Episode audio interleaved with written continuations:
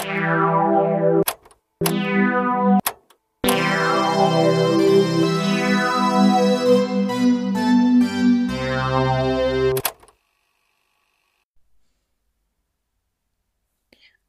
como é que tá o carnaval de vocês? Como é que foi o carnaval de vocês então? O meu foi na tranquilidade e eu espero recuperar o sono que foi bem perdido nos últimos tempos. E aí no próximo episódio eu conto para vocês se eu já estarei acordando me sentindo descansada.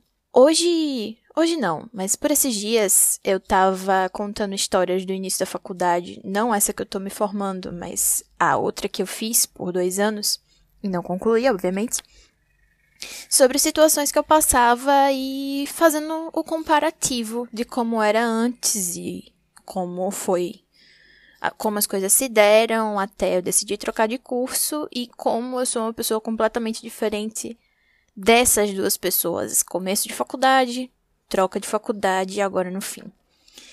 E eu lembrei de um caso específico. Só que, para contar esse caso específico, como todas as vezes que eu faço nesse mesmo bate-canal, eu vou ter que dar uma rebobinada até quando eu era, tipo, criança. Ou adolescente. Não, eu era criança ainda quando esse começo aconteceu. Mas na escola eu era uma daquelas meninas, entre aspas, diferenciadas, que andava com os meninos e era adotada por eles como uma brother. Você é brother. Tipo, os caras fazem. Caras não, né? Guris. Faziam alguma piada meio bosta, você olhava para eles e. Não, você não. Você é nossa brother. Claro que eu sabia, mas eu me afogava naquela ilusão de que eles não desciam o pau em mim enquanto eu não estava observando a conversa deles de guris. Inclusive, agora que eu parei para pensar nessa situação específica, eu lembro que interceptaram um daqueles bilhetinhos. Será que os guris hoje trocam bilhetinhos em sala de aula com o advento dos celulares? Mas na minha época, falando como uma anciã, tinha bilhetinho dentro de sala de aula. E eu lembro desse dia, como se fosse ontem, que eles estavam falando mal das meninas da sala. Na verdade, estavam falando das meninas da sala, de algumas falaram bem. E aí eles falaram que eu era porra louca, só que tipo, aquele doidinha passivo-agressivo, sabe? E que eu era a menina mais feia da sala. Na verdade, eles entraram numa briga entre mim e outra menina sobre quem era mais feia da sala. E eu ficava tipo, velho, esses caras estavam me chamando de amiga agora há pouco. Eu parei de andar com eles nesse. nesse. depois desse episódio? Não, eu perdoei todos sem nenhum pedir desculpa. Mas. Vocês vão ver com o andamento da história que teve um amadurecimento dessa personagem. De qualquer forma, eu fiquei um bom tempo sendo amiga desses caras e depois eu me afastei deles porque a vida aconteceu. E aí me afastei de todos eles, fiz outros outros círculos de amizades, esse círculo de amizade também rompeu e tá tudo bem. Eu sempre lidei muito bem com rompimentos assim, sabe? De ciclos de amizade especificamente. Eu sei que as pessoas às vezes elas convergem de uma forma e depois para de fazer sentido. Acho que pelo fato de eu ter trocado muito de escola antes da quinta série, eu nunca tive essa coisa assim, é, nossa, essa amizade precisa ser para sempre. Não, ela vai durar o quanto ela precisar durar. E aí, logo depois do colégio, eu entrei num curso universitário majoritariamente masculino. Eu continuava sendo a brother do rolê, porque até tinham meninas na minha sala, mas elas foram saindo uma por uma. Eu só soube de uma sobrevivente que acabou se formando. Parabéns, Luísa. Saudades. Mas enfim, estava lá incluída naquele grupo de vários caras e vários caras que, assim como eu, tinham acabado de sair do ensino médio. Então eu tinha um déjà vu assim dos caras falando as mesmas idiotices que os guris que me chamaram de porra louca falavam. E aí eu fazia uma cara eu sou uma pessoa muito expressiva, para quem não me conhece. Então dá pra ver na minha cara de bater o olho por um segundo quando eu não gosto, quando eu ouço algo. E aí, quando faziam alguma piada machista, algum comentário idiota, algum comentário extremamente é, sexualizando muito alguém, enfim, essas coisas idiotas que a gente sabe que sai de círculos de amizade de homem hétero branco cis médio, que todo mundo conhece, o, o heterotop. Mas não eram heterotops especificamente, eram heterotops nerdolas, sabe? Que eu acho que é ainda pior. Mas enfim, é bem tóxico. Se você não conhece, não queira conhecer. Mas aí, claro, que quando falavam alguma coisa que eu não gostava, batiam o olho na minha cara indignada e falavam: Não, você é a nossa brother. Tipo, nada com você, tá? Com todo respeito, blá blá blá. Tipo, como você falar algo desrespeitoso, virasse pra menina que tá perto de você e falasse com todo respeito depois de ter falado uma barbaridade, fosse te perdoar da merda que você falou, sabe? É mais fácil não falar merda? Mas enfim. Era assim que acontecia. E eu lembro de ser um negócio extremamente desconfortável ser quem eu era. E eu tentei exercitar até a coisa de não demonstrar desconforto quando eu escutava algo desconfortável. Porque eu pensava, primeiro eu pensava, eles vão amadurecer, é todo mundo guri aqui. Então, mas aí, ao longo desses dois anos que eu fiquei nesse curso, era meio que a mesma coisa, tipo, os caras, eles são dados o direito de não amadurecer. E é bizarro assistir isso acontecendo, sabe? É, eu tinha essa mentalidade de que eles um dia iam amadurecer iam parar de falar merda. Só que aí eu vi um homem feito fazendo isso e eu achei ridículo. E um homem feito, e esse homem feito em questão era um professor desse curso. Vamos chamar ele de McDonald's. E aí, cheguei a pegar duas matérias com o professor McDonald's, só que essa história que eu vou contar aconteceu na primeira matéria que eu peguei, na segunda eu tava 100% sem paciência nenhuma para senhor McDonald. E eu acho que ele percebeu isso porque eu acabei de falar para vocês que eu sou uma pessoa muito expressiva, né? Então ele meio que não me enchia o saco nessa segunda matéria. E é agora que eu parei para pensar, ainda bem que eu não consegui é, aprimorar a skill de não demonstrar quando eu tô incomodada, porque isso já me salvou de cada uma, inclusive na situação do Sr. McDonald. Mas não me salvou na primeira, na primeira situação. Eu frequentava as aulas do Sr. McDonald com camisas de banda. Eu tinha muitas camisas de banda no meu primeiro ano da faculdade. Na verdade, eu tenho todas essas camisas, eu só dei uma variada no tipo de roupa que eu uso.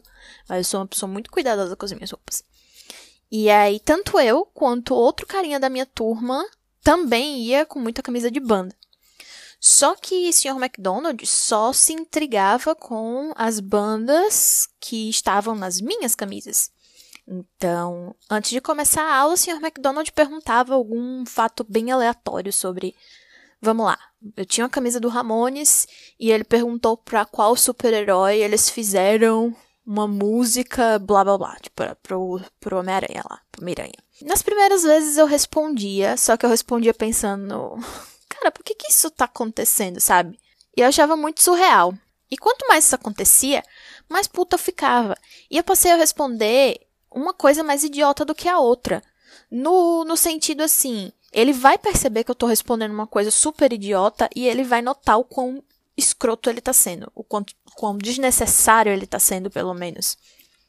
Só que a autoestima do homem hétero, gente, é uma coisa que precisa ser estudada. Inclusive, precisa ser estudado um jeito de pegar 10% de sair de cada um e entregar pra gente com real potencial. O mundo seria outro, eu garanto para vocês. E aí, o Sr. McDonald, em vez de notar o quão ridículo ele estava sendo, ele na verdade estava achando que eu era de fato a poser que ele estava tentando desmascarar. Eu preciso dizer para vocês que a última vez que eu ouvi ou li a palavra poser era em 2012 e isso aconteceu em 2000 e... não, não era nem 2012, gente. Era lá para 2010. Era lá nas comunidades do Orkut. E isso aconteceu em 2015, 16, quando eu tava enchendo o saco. Eu tava cada vez mais enchendo o saco da engenharia. Mas isso foi relativamente cedo. E aí eu parei para pensar, tá, pera, mas isso me incomoda? Isso me incomoda porque eu sou incomodada durante a aula, sabe? E aí teve um dia emblemático. E assim, eu preciso dar um pouco de contexto para vocês. Eu não sei se eu já comentei aqui no podcast, mas eu gosto muito de Fórmula 1. A Fórmula 1 era meio que primeiro uma forma de me conectar com meu pai nos finais de semana, já que ele passava a semana trabalhando. E depois eu comecei, sei lá, a pensar sozinha e tal. Quando eu digo criança, eu tinha seis anos, gente. Mas aí eu fui crescendo e fui de fato gostando muito do esporte, fui acompanhando. Passei um tempo sem ver e depois de, de grande já fui assistindo com seriedade. E hoje em dia eu assisto todo fim de semana a Fórmula 1. E nessa época eu já assistia a Fórmula 1, já gostava muito da Fórmula 1. Tava tendo uma aula sobre sistema de unidades. O senhor McDonald falou assim: Quem aí assiste Fórmula 1 pra eu dar um exemplo? E aí, numa sala cheia de marmanjo, eu levantei a mão. Ele olhou para mim e falou assim: Quem foi que ganhou a última corrida? Eu falei: Foi Montoya, cara. Pra quem não sabe, era um cara que nem tava correndo mais na época. E ele: Não, foi o Lewis Hamilton, né? E eu, tipo, cara, mas a sua pergunta não é por isso. Aí ele, não, mas eu queria alguém que realmente entendesse o negócio, o que que é. E enquanto eu perguntava o que que é, o que que é, o que que é, um colega meu, macho, levantou a mão e falou assim, às vezes eu assisto, o que que é? E aí ele começou a dar o exemplo dos tempos que apareciam durante os treinos. E eu, tipo... E aí foi que caiu a ficha que eu não me importava com o que esse cara pensava e era inclusive extremamente trabalhoso, incômodo e desnecessário corresponder às expectativas dessa criatura, do Sr. McDonald. Só que no momento em que eu parei para pensar que não me interessava provar o meu valor para aquele cara, eu, pra, eu concluí que também não me interessava provar o meu valor para os brothers da faculdade que nunca cresciam. E aí eu comecei a bater de volta. Eu não sou sua brother, tá? Eu não sou um homem. Eu não sou a menina que vai escutar você falando merda e não falar nada porque eu não, não me sinto mais confortável aqui. Ou você muda, ou, sei lá, eu vou embora. E eu acabei indo embora. Inclusive, eu cortei meus laços com quase todas as pessoas que eram meus amigos no curso, no, nas minhas últimas semanas antes da desistência, de fato. E porque fizeram uma piada machista no grupo da, da, do WhatsApp, no grupo do Zap da turma. E eu rebati. Eu falei. Primeiro eu falei que não entendi, né? Na, seguindo aquela tática do. Já já ele nota que ele tá sendo idiota. E aí ele explicou. E falou kkk. E aí eu entrei numa grande briga. Cara, que falta de respeito com as mulheres que ainda estão aqui no grupo. E outra, não é, nem, não é nem por a gente estar tá aqui, é porque isso é ridículo. Isso não é engraçado. E aí começou a briga.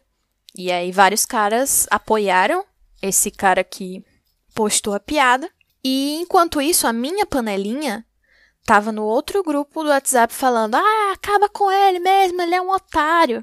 E aí eu terminei a briga com esse cara no grupo geral e cheguei no outro grupo da minha panelinha e falei: Vocês todos são um bando de covarde que ninguém foi me defender, pelo menos ele teve quem defendesse.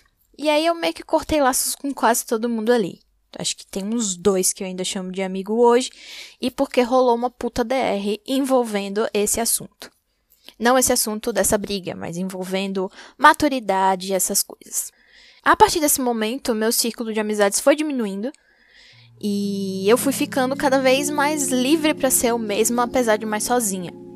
Quer dizer, eu não sou sozinha, eu tenho bastante amigos em vários círculos diferentes, de vários níveis de, de proximidade.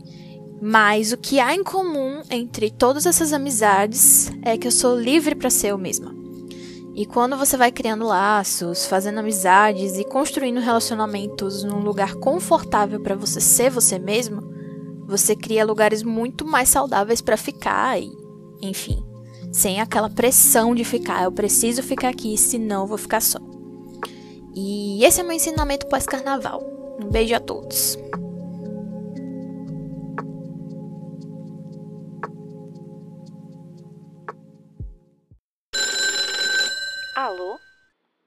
Podcast foi bem interessante de, de ver pela sua perspectiva de uma, sei lá, de uma mulher na engenharia, de como ter, essa visão realmente crua, assim, dura. Recentemente eu escutei um podcast similar com relação a mulheres na ciência da computação. Foi bem interessante também. Mas eu vi várias dessas situações que você cita e que na maioria das vezes eram propositais ainda por cima. Foi um pouco duro de reescutar isso. Eu espero que você esteja bem. Espero que esteja tudo de boas, porque eu sei que foi pesado.